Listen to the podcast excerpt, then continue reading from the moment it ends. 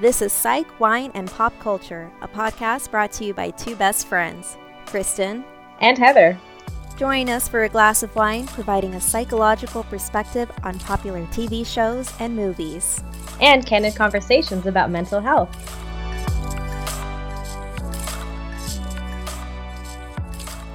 Hey, what's up, everybody? It's Friday. Well, it's the day that we're recording our very first podcast episode. So, welcome. Welcome, everybody. I hope everyone has a good week and maybe you can take some time, sit down, enjoy with us, maybe grab a glass of wine. If you don't like wine, then maybe grab some tea. we have a really, really fun topic, in my opinion. Valentine's Day is coming up, and that is the day that we hope this episode will air. And it just got us thinking who is the most romantic boyfriend that we could think of in a popular television show as of now? And naturally, the first person that we could think of was Joe Goldberg from the show You on Netflix. Yeah, and this is a perfect time because it just released its second season. So now you get to get really deep into really what's going on with Joe. Yeah, but I'm totally kidding about him being the most romantic, perfect boyfriend because he really is the exact opposite of that. You know, it depends on who you talk to, right? uh, yeah, that's true. Uh, somebody might think that being a stalker who knows every single little detail about your life is just super romantic. But this will be something that we're going to be talking about as what are stalkers? Are there different types of stalkers? Yeah, and why does Joe do the crazy stuff that he does? Why why is he the way he is? Because I'm still trying to figure that out. Well, well, we'll surely be talking about that for the rest of this episode. We'll delve a little bit into who he is, maybe a little bit of his background, and we are going to do a character comparison as well. And maybe you guys will start to think of who we're going to compare him to possibly as we go throughout the show. Yeah, because as I was watching it, I definitely started to think about another character who he is really, really similar to in another show that people who like the show you they might like this other show too that this that the character that we're talking about is in. So, we'll get into that in a little bit, but a big part of our show is wine we wanted wine to be something that we drank while we talked because as two best friends, I think a lot of other best friends do that too. Yes, and I do want to be sensitive to people who don't drink alcohol. Mm-hmm. You could also, you know, spill the tea with your best friend as well. I think the way that this is going to work is I will pick a a wine, a white wine, or maybe a red wine, and Heather will do um, the opposite.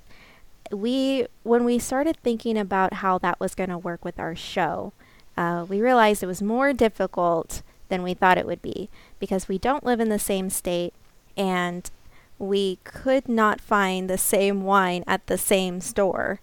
So that presented some challenges uh, living in separate states, but then I thought of that idea that we should just, you know, do a different wine. And then that way, people who like reds will have, um, they'll have a suggestion. And then those who only like whites will have a suggestion. And then the people who like both, well, then they just get two suggestions. They're lucky, right? I actually didn't think it'd be that hard to get the same bottle of wine, but I think this is a good solution to our little problem, and hopefully, you guys will have a little bit more options too. Yeah, so I'm gonna go ahead and tell them about the wine that I chose. I already opened mine, but Heather's waiting to open hers. I personally like white wines more than red wines. Every now and then, um, Heather will recommend a red wine to me, and more than likely, I will like the one that she she chose. But um, today, I wanted to choose the white wine so I went to none other than Trader Joe's right here in Fort Worth. And when I walked in, I expected to get this other white wine that I had tried previously. But you know that lady that stands there with the with the wine and she's got, you know, the different the different samples and stuff like that and you walk up to her and she's just so nice that okay, like I guess I'll go and try the wine that she has there. Honestly, I never noticed it at Trader Joe's, but there is another store that used to be around me where they had a bunch of different samples. It was like a wine specific store. And I'm like, you know what? Maybe I'll try all these different types of wines and see which one I like. So my Trader Joe's doesn't do that. You're lucky. oh, really? Yeah. And oh my gosh, they're always so nice at this Trader Joe's too. I mean, I, I walk in there and it's like I just have this huge question mark over my head or something and they just know exactly what I need and I'm like, how did you read my mind? I mean, I couldn't choose between a, any of the white wines there and then she just had this one and it was really good. The wine that I chose is called Honey Moon. It's actually a Trader Joe's wine and they have several different types of Trader Moon wines. And this one is it's very it's sweet. It has a sweet scent to it. Um, it's floral, but it's just a hint of floral, and it's got more of a fruity flavor to it. So the way that it's described is it's a full-bodied wine with peach, apricot, and honeysuckle aromas, followed by a luscious honey, mango, and nectar finish. And when the lady with the samples was telling me about it, I mean, she pretty much had me sold at floral and fruity because those are my two favorite things in a white wine. And this is a Viognier. Um, it says that it pairs perfectly with Thai coconut based curries. That's super specific. Mm. And is a taste. sounds good. Yeah, I mean, it's it is good. I tried it, and it says that it's a tasty choice for lobster, roast, chicken, and sole. I don't know what sole is. Do you know what sole is? You know, I do not. I don't want to assume, to be quite honest. well, maybe what I do not know what that is. some of our listeners might know what that is, and they can tell us. But yeah, it has a an alcohol volume of thirteen point five percent. Can you believe that for a white wine? I was pretty shocked when you told me that. I thought usually they're like eight to ten, but that seems kind of high. I guess you're getting your bang for your buck on that one, huh? Yeah, for sure, because it only cost six ninety nine, and I thought it would be more. Um, and after I tasted it, I just thought, wow, it's it's worth so much more than six ninety nine. I think if you're not a wine snob, um, and you're just not too picky about it, this is something that you would really like. After I gave it a good sniff, I mean, it it was it was pretty tart, but then I took a sip of it and I don't know, just like instantly. Usually I only feel this with red wines, but I felt kind of warm when I when I drank it. And I don't know, that might just be because my my alcohol stamina tolerance. Yeah, my my tolerance is a little down because I had the flu recently, and so I I haven't drank in a while, and so it feels like anything that I drink just gets me tipsy super fast. So, but I I mean I really like it. It it's not too tart where you know you're feeling like it's sour and it's fruity and it's just got a little hint of floral like like the description says. But i would definitely recommend it to anyone who's just not super picky about wines. And and if you know nothing about wines either and you just want to try a white wine i i would definitely recommend this to kind of ease you into the wine drinking what do you have, Heather? I have a specific wine from here in Temecula, actually. So, for those of you who don't know about Temecula, it's kind of like the second wine country in California. So, there's a lot of different wineries in Temecula. So, this is actually from a winery here, and it's called Inn at Churon Winery. And it's a Zinfandel red. It was actually from 2016. So, actually, I've had it since then. So it's been a, it's I'm opening it for a special occasion for our first show. so it's kind of I mean I would consider it old because usually I don't really let bottles sit that long, but you can when they're reds. Um, the Zinfandel is very, it's very smoky in this particular one. Um, there's hints of currant and licorice. I would definitely recommend it if you're a person that likes these types of flavors. It's kind of in a way, um, if you like earthy types of scents or earthy types of flavors. So it is very earthy, this particular is Zinfandel. There is no alcohol content actually on this one. That's kind of strange. There should be. Oh, no, it's right here. 16%. Oh my gosh. Wow. Yeah, I thought yours was high. Actually, I didn't even get a chance to look at it until right now. So 16%. And usually, from what I've heard, is that reds usually have a higher alcohol content than whites. So I guess that's not out of the norm. Well, pop it open. Okay, I'm going to go ahead and do that right now. Ooh, did you hear that? I hope that that got caught. I love when you pop the cork. It's like AMSR. Did I say that right?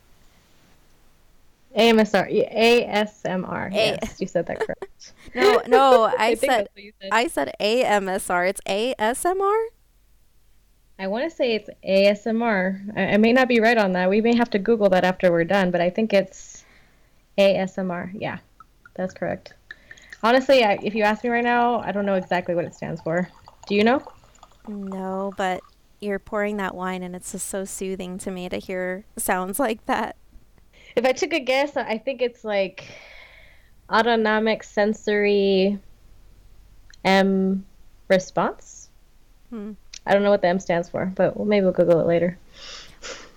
well, before we take a sip, we should cheers, even though there will be no clinking sound when we cheers, but we're we're looking at each other through Skype video chat, so we can cheers. We do the virtual cheers. Clink virtual cheers, yes. So take a sip. Tell me what you think. It really kind of feels like it's grounding actually that's it's kind of a weird way to oh, put it. oh. but it really just like yeah when i kind of took it in it felt grounding in the sense that it i felt all those earthy tones that make sense like the smokiness the licorice the currant it, it's really grounding in your palate. And it kind of went down a little bit hot but it's tasty. What what's it called again? Zinfandel? We're going to go ahead and put pictures of both of those wine bottles on our Instagram. You can follow us at Psych Wine Pop. No periods, no underscores, just Psych Wine Pop. Before we start, we're going to go into a little background of Joe. My source was fandom, and I just copied and pasted and I'm going to read and summarize a little bit about Joe Goldberg from the Netflix show You. I'm sure some people who listen to this will already know most of this information, but maybe for those of you who don't watch it, we'll just give you a little summary of what this character is all about. And he has a lot going on. We'll tell you that. So, Joe is a loner bookstore manager who becomes infatuated with a woman named Guinevere Beck. What a name, right? So he begins to stalk her in a variety of ways and he tries to find out everything about her and his ultimate goal is to make her fall in love with him. And his obsession becomes out of control and he starts trying to control every aspect of her life too. So Joe didn't have the most typical childhood. He he had a lot of difficulties um, growing up. His parents were in a very dysfunctional relationship. He idealized his mother, but his father was really abusive, um, especially to his mother. But his mother wasn't perfect either. Even though Joe idealized her, she frequently cheated on his father. And often he, she would leave Joe while she would go cheat on on her husband. And sometimes she would leave him alone in public areas. So sometimes at the store and things like that. And his father would also torture Joe too. And there's even one point where he takes a, a cigarette that's lit and he burns Joe um, under his arms because he was trying to get Joe to confess um, some stuff about his mother's infidelity. So he was also abusive to Joe. We'll go more into that later, but it I mean, I don't want to spoil anything for anybody who's starting the second season because that's when they really start to get into his past. But um, you can you can see from the first season that when Joe is in his adolescence, he kind of has this mentor um, named Mr. Mooney, and he's a retired Soviet prison guard. So this guy is he's pretty tough, and he owns a bookstore, and he kind of took Joe under his wing, and he took care of him, and he guided him in a lot of ways, and he would teach Joe these lessons, but they his teaching methods were just a little unorthodox.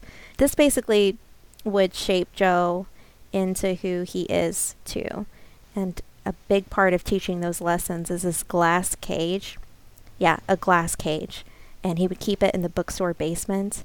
And that is something that Joe inherited when he started managing the bookstore. And it's a big, reoccurring thing.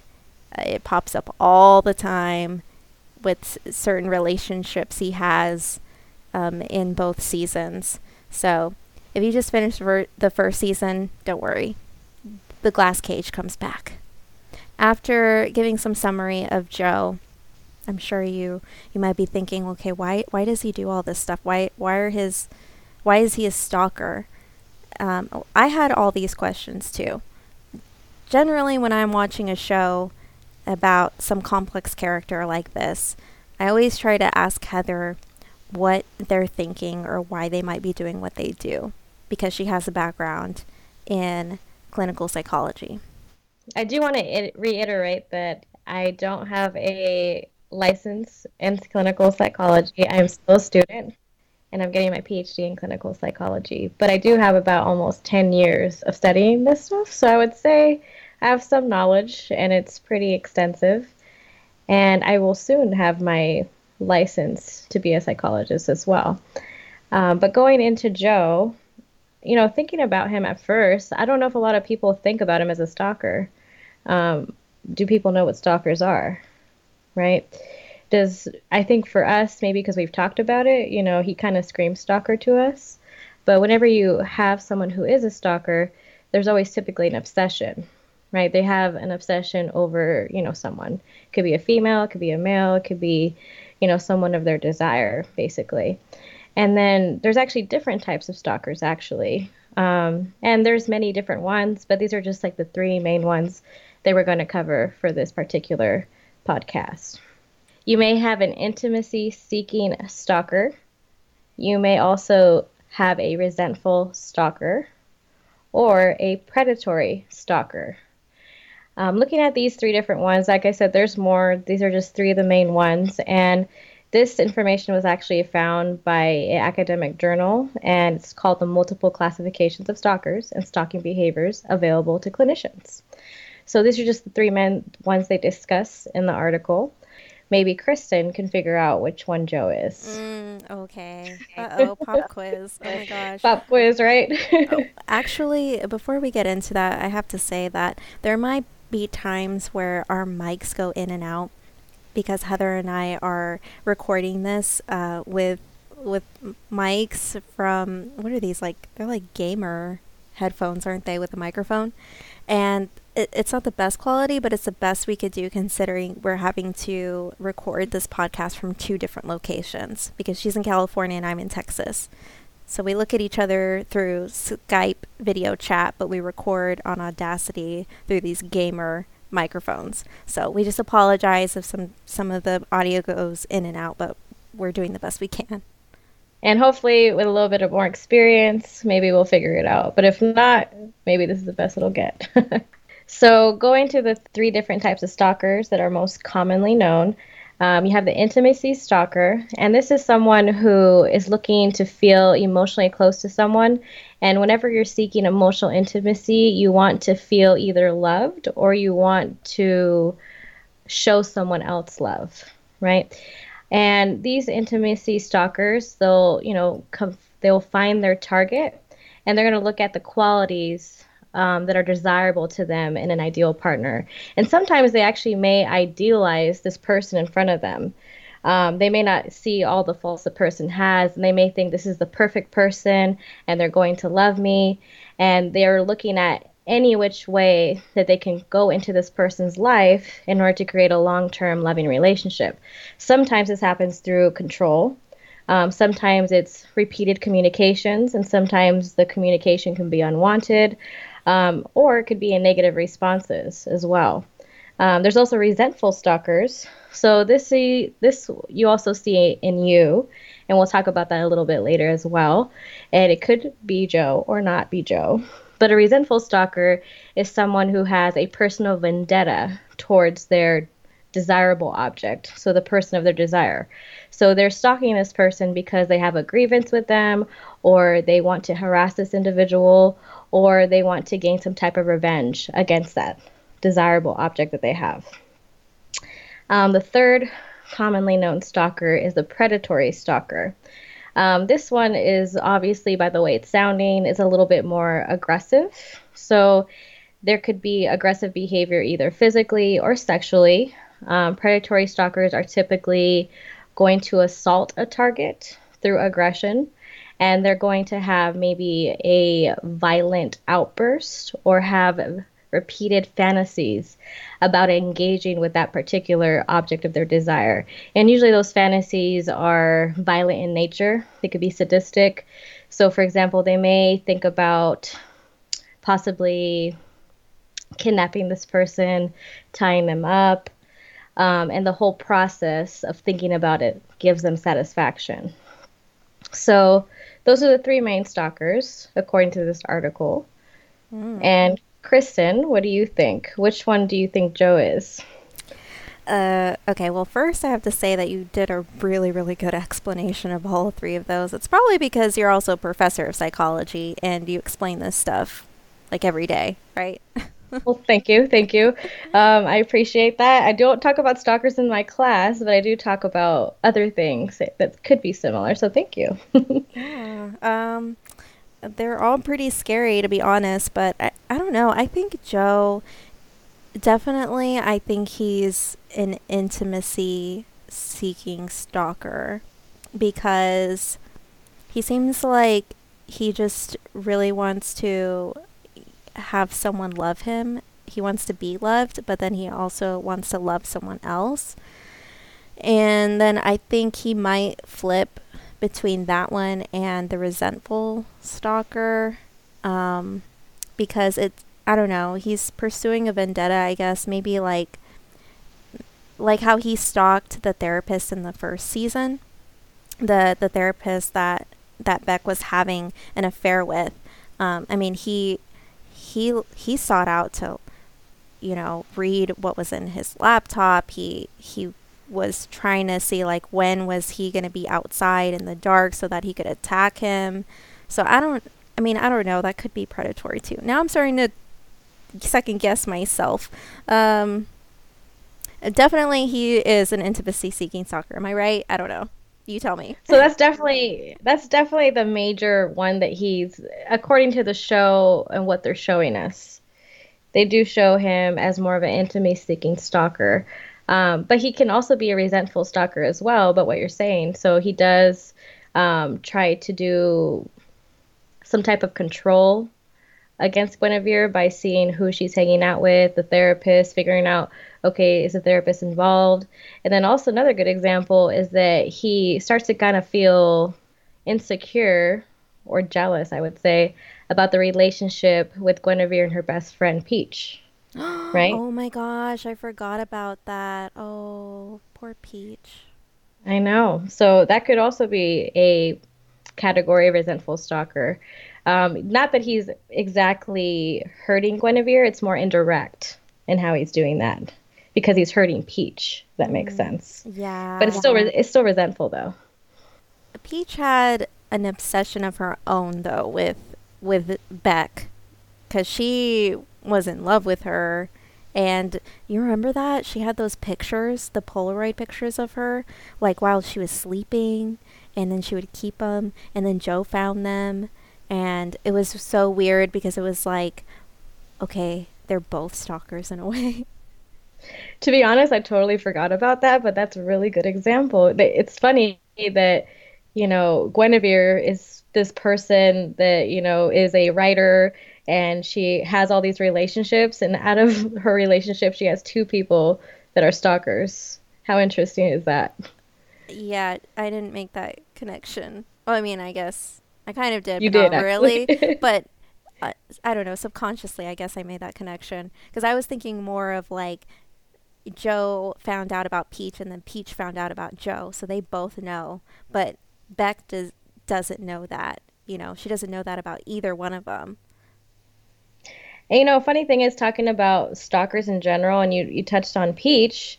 You know, Peach could also be a resentful stalker herself, because I don't know if you remember, but somewhere throughout the show, she kind of feels that Guinevere is kind of drifting away and kind of spending more time with Joe.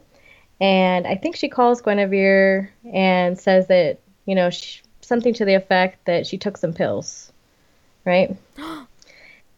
Yes, yes, yeah. Oh, This- by the way, it's either Guinevere or Beck. They're the same person, but usually she goes by Beck because I guess she hates her first name. And her parents gave both her and her other siblings some really just old timey names, so I think they come up with their own nicknames. Honestly, I like saying Guinevere. That's why I say it. But I'll say Beck from now on if it, if it makes it easier. um, but anyways, as as I was saying, um, Peach in a way is distressing her object of desire by trying to control her into you know coming back. So mm. she could also have that category underneath her name too. Well, with that being said, I think I'm going to pour myself a little bit more wine before we get into the other aspects of Joe. I think it's not a, a far stretch of the imagination to say that Joe has some delusional thinking. At least in the beginning, like before anything started with Beck, he honestly thought you know what? If I just meet her, like, she'll love me. I'll be the perfect boyfriend. Because I'll know this about her and I know that about her. Well, uh, it is. It's it's on the borderline of delusional. I mean, of course, anybody can think that if they're trying to be in a relationship with someone. Um, the part of the delusional thinking is because he takes it an extra mile and, in a way, violates her privacy.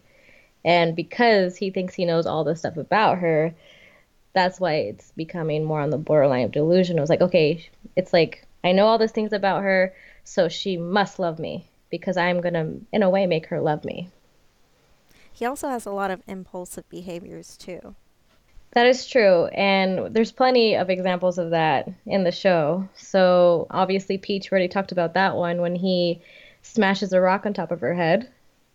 Um, we also, yeah, I remember that. And he he was stalking her because he was uh he was trying to run and um, that part I found hilarious because he he could not keep up with her because she was jogging and do you remember that and he was so out of breath trying to keep up with her and then he and finally, Peach is looking like you know she's running through like a field of rainbows. You know she's not even heaving or anything, and Joe's just over back there heaving really hard.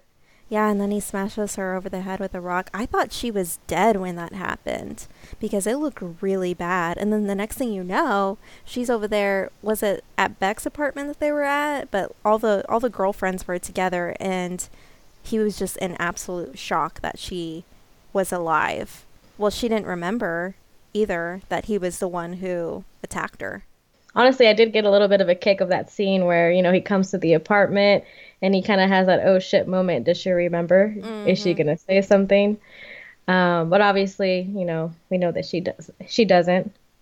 Um, another impulsive behavior that he does related to his stalking is he kidnaps um, Beck's love interest, oh Remember that? yes her yes her booty buddy her booty buddy, and that's where the whole glass cage comes into play. I remember when I first saw the glass cage, I was shocked. I did not expect to see that.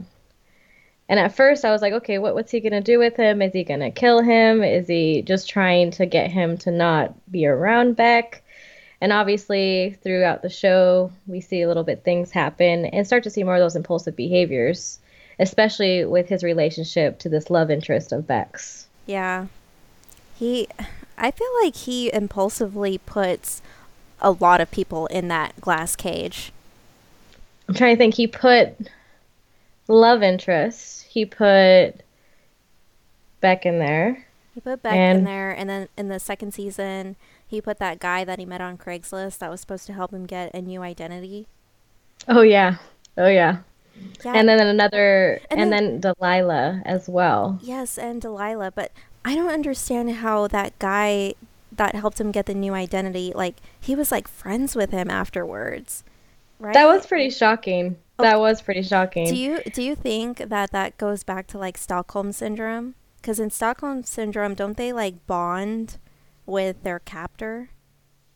Um, well, there there's research to show that, or in case studies that you know people who are in a traumatic experience where someone has them hostage or kidnapped, that they kind of start to go into survival mode, but in a way of kind of accepting. It's like, okay, this is, you know, my life, and you start to become used to it, right? So you're seeing this person every day, and you know, you start to develop intimacy, you start to get to know the person. So, you know, some people may develop Stockholm syndrome where, you know, they don't really see that person as evil or negative towards them. So it could be that I don't remember this guy's name, but the guy off of Craigslist, that's what we're gonna call him. Craigslist guy. Craigs, Craigslist guy developed Stockholm syndrome. Um, but yeah, definitely Joe is very impulsive. Um, I'd say he even lacks remorse too um, especially these things that he's doing to these people. He's not really thinking, you know, do these people have family? Um, when he does actually murder, um, what was the love interest name in the first season? Oh, he had a weird name too. Um, it was weird. Yeah, but I I think anybody who watches this show will will know who you're talking about. I Can we call him Soda Guy? Because I remember he had like craft soda. oh yeah, he had that soda. So he made okay, Joe, another thing I don't like about him is that he's super judgy about other people. So he didn't like this guy because he felt like he was like a hipster and I don't know that privileged. Privileged, yeah, privileged. And this guy had his own business where um, he made craft soda or like sparkling water or something. And just to mess with him, whenever Joe had him captive in that glass cage, he there's this little compartment thing where he can pass things from outside the cage to inside the cage. And so he gave him three samples of different sodas and told the guy that he had to choose which soda was his. And then the guy couldn't even identify which one was his. I'm not gonna lie, that was a little funny, but also it shows that, you know, he was trying to prove a point to him that you're really not that great. Um, obviously, he's trying to show that you know he's better than him, in a way.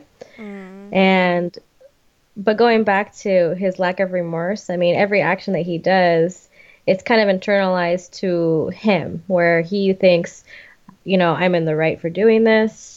You know, I had to do this because I need to protect Beck. You know, but he's not really feeling bad about the actions that he does. Yeah. They're more centered around by, you know, feeling that he needs to protect Beck.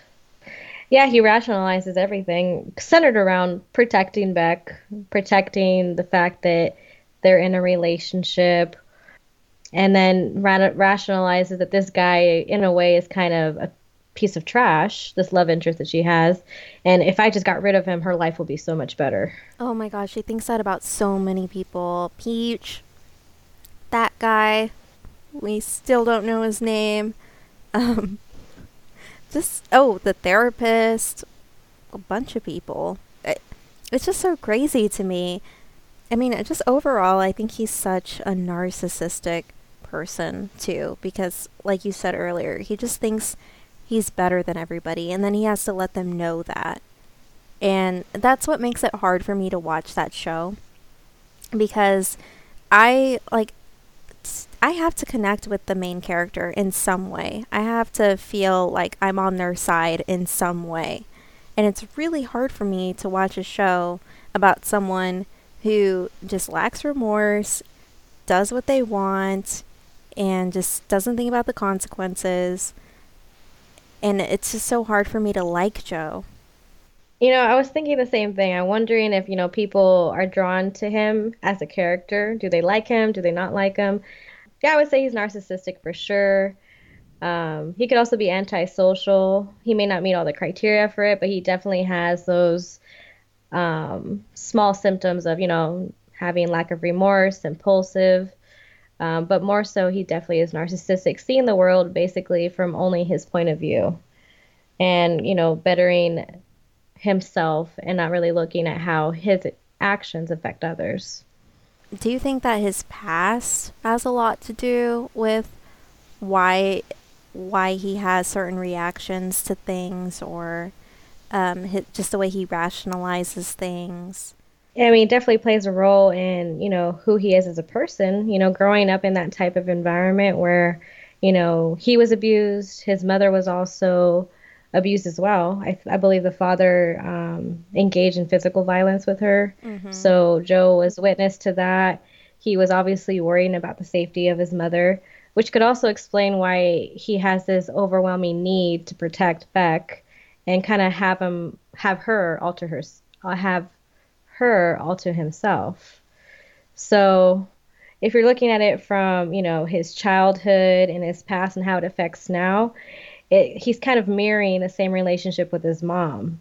So in a way, I'm not going to say Beck is his mom, but he is having this overwhelming need to protect her and have that guardian role and he's not really looking at how that may affect her. He kind of goes and overextends and controls every aspect of her life so extensively that she cannot have other relationships. And that's where it becomes unhealthy basically. So of course you want to protect the person you're with. Oh, yeah. But now it's going to another level.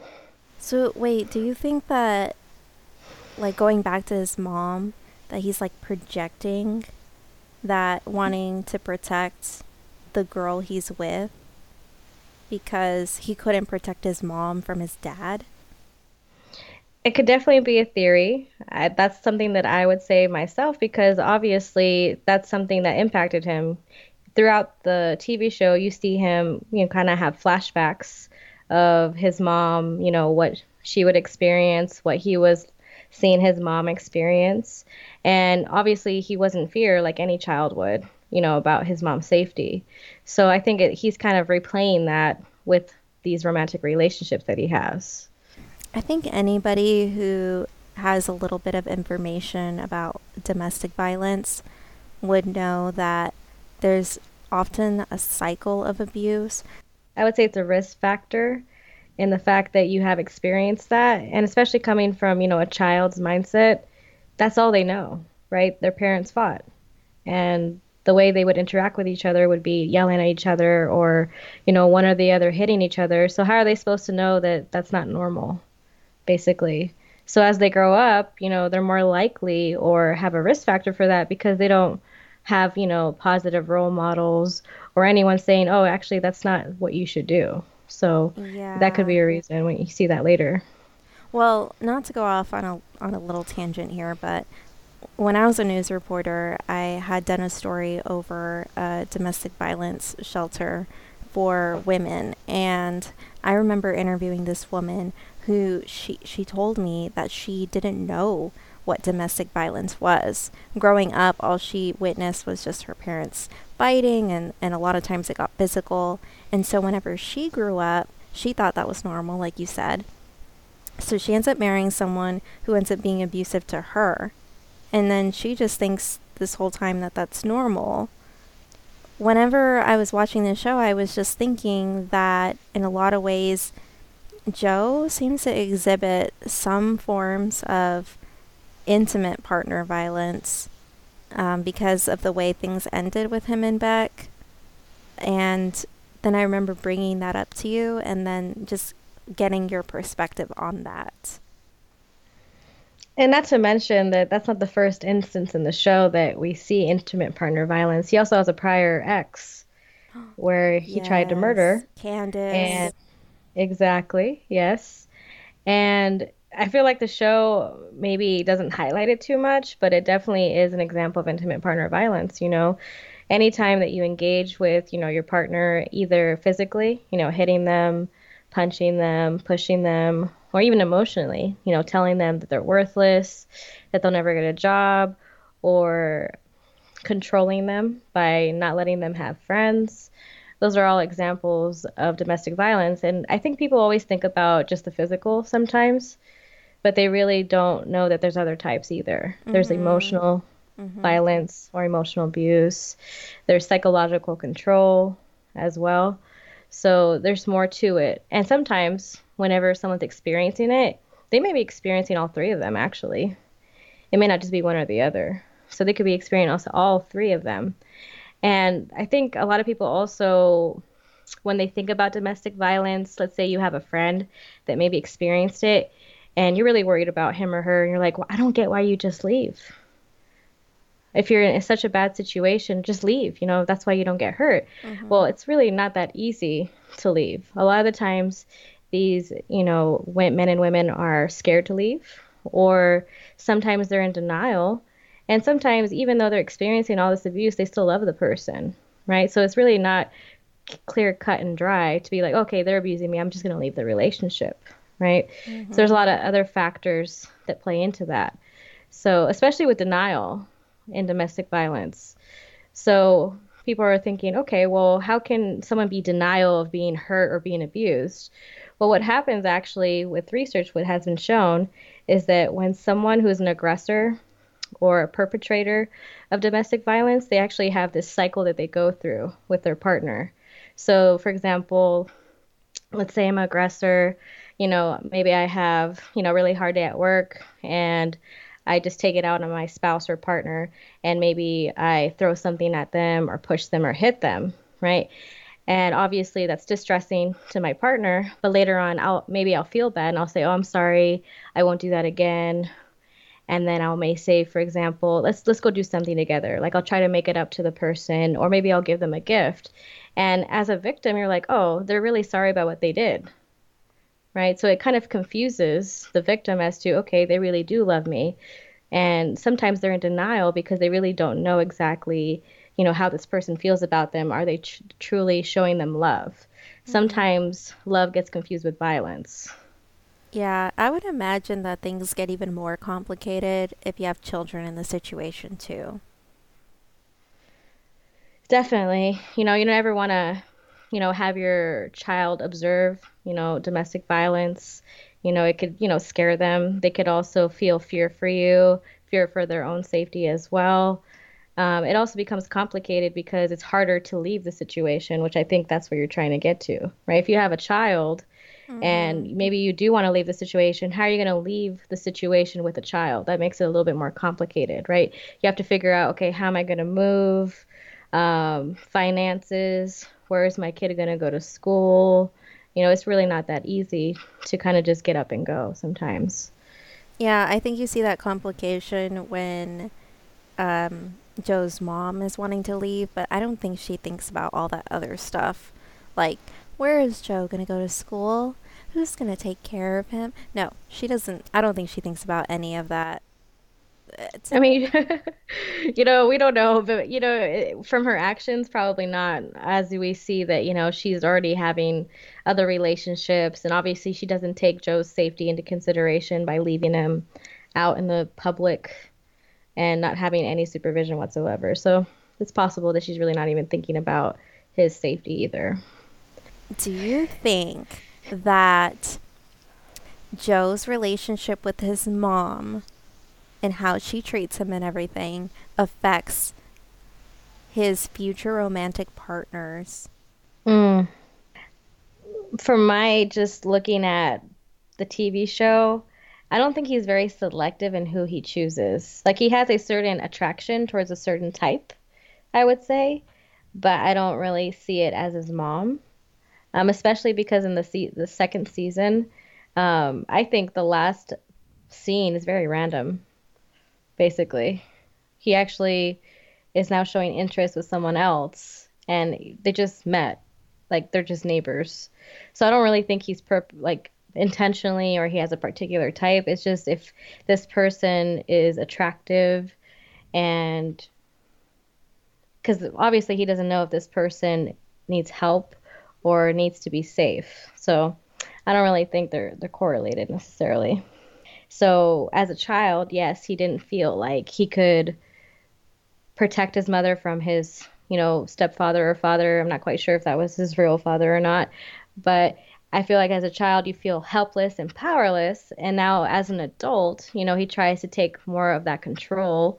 And when he's in these relationships, he wants to kind of ensure that no harm or something unsafe can happen to his partner. And he takes it to another level, obviously. So just because they have a best friend or they have, you know, a F buddy, you know, doesn't buddy. mean you doesn't mean you have to kill those people in order to keep that person safe. So he kind of just takes it into a an extra level. Yeah, I mean, I think just to sum it up, if you know a Joe, I I don't think that that he's like the healthiest person to to be in a romantic relationship with. I think sometimes they over uh, I don't know, like glamorize him as this hot stalker. And I, I just don't, I don't know. I, I guess I just kind of like disagree with that. You know what I mean? Like glamorizing the stalker component. Oh, that's so hot. I just, uh, it's an interesting show to watch, and I know that it's just entertainment. But I don't think Joe's like an example of someone who's the best or the best person to have the healthiest relationship with. Exactly. I agree with you. And I think you're right in the fact that it, they are kind of glamorizing it, but also they also try to give him a human perspective, like with any show, right? So he, the only, I would say, redeeming quality that Joe has is that he does have a love for kids. Yes, oh, he does. That's the only thing that I ever root for him. Like if he's right. if he's trying to protect a child, like I'm trying to root for him. Like he uses his stalker abilities to help, especially his um his neighbor in the second season. She's a young girl, she's 15, she's very vulnerable, and she's also a little precocious. She thinks that I mean, she is smart. I think she is very smart for someone who's 15, but mm-hmm. she does lack that, um, you know, just life experience, and so she gets caught up in these situations with, with maybe some of the wrong people, and Joe does look out for her in the same way he looks out for his neighbor in the first season. Um, and in the first season, that that neighbor Paco, um, he's he's a boy who I don't know. He's probably like what thirteen, maybe 12. 12. Yeah, and he's going through the same situation with an abusive um, stepfather. Well, I don't know if they were married, his his mom, but his mom's boyfriend was very abusive. And you could see that she was also going through that cycle of abuse that you were talking about earlier. Um, and that was a great example of it, too. So I think Joe identifies somewhat with this young boy, with Paco. Um, but then he also feels this need to protect um, the the girl in the second season, Ellie. That's her name, Ellie. It's interesting, depending on who he is in this environment of violence. You know, with kids, he's kind of more adaptive. Like he wants to help the kid. He actually really try. He actually tries to kind of be a mentor to Paco in some respects. Mm. You know, he actually feeds him too, notices that he needs food, you know, gives him books, um, gives him advice. You know, those are all great things. But then when he's on the other side of it, as far as like when he's in a romantic relationship, now he's maladaptive, right? And he's not even seeing the own violence that he's portraying to his partner. Mm-hmm. But he, he clearly sees it for the kid, but not for himself. Yeah. Yeah, he's just I don't know. He's a crazy one. yeah, well, I think that's what makes good TV, I guess, right? The crazier the TV show, the more reviews, the more interested viewers, correct? Mm, yeah. Yeah, that's true. But speaking of redeeming qualities, I think I think we should make our comparison uh, to the other character. I absolutely adore the show Dexter. And the whole time I'm watching this, I'm just thinking, oh my gosh, that's that's what Dexter does.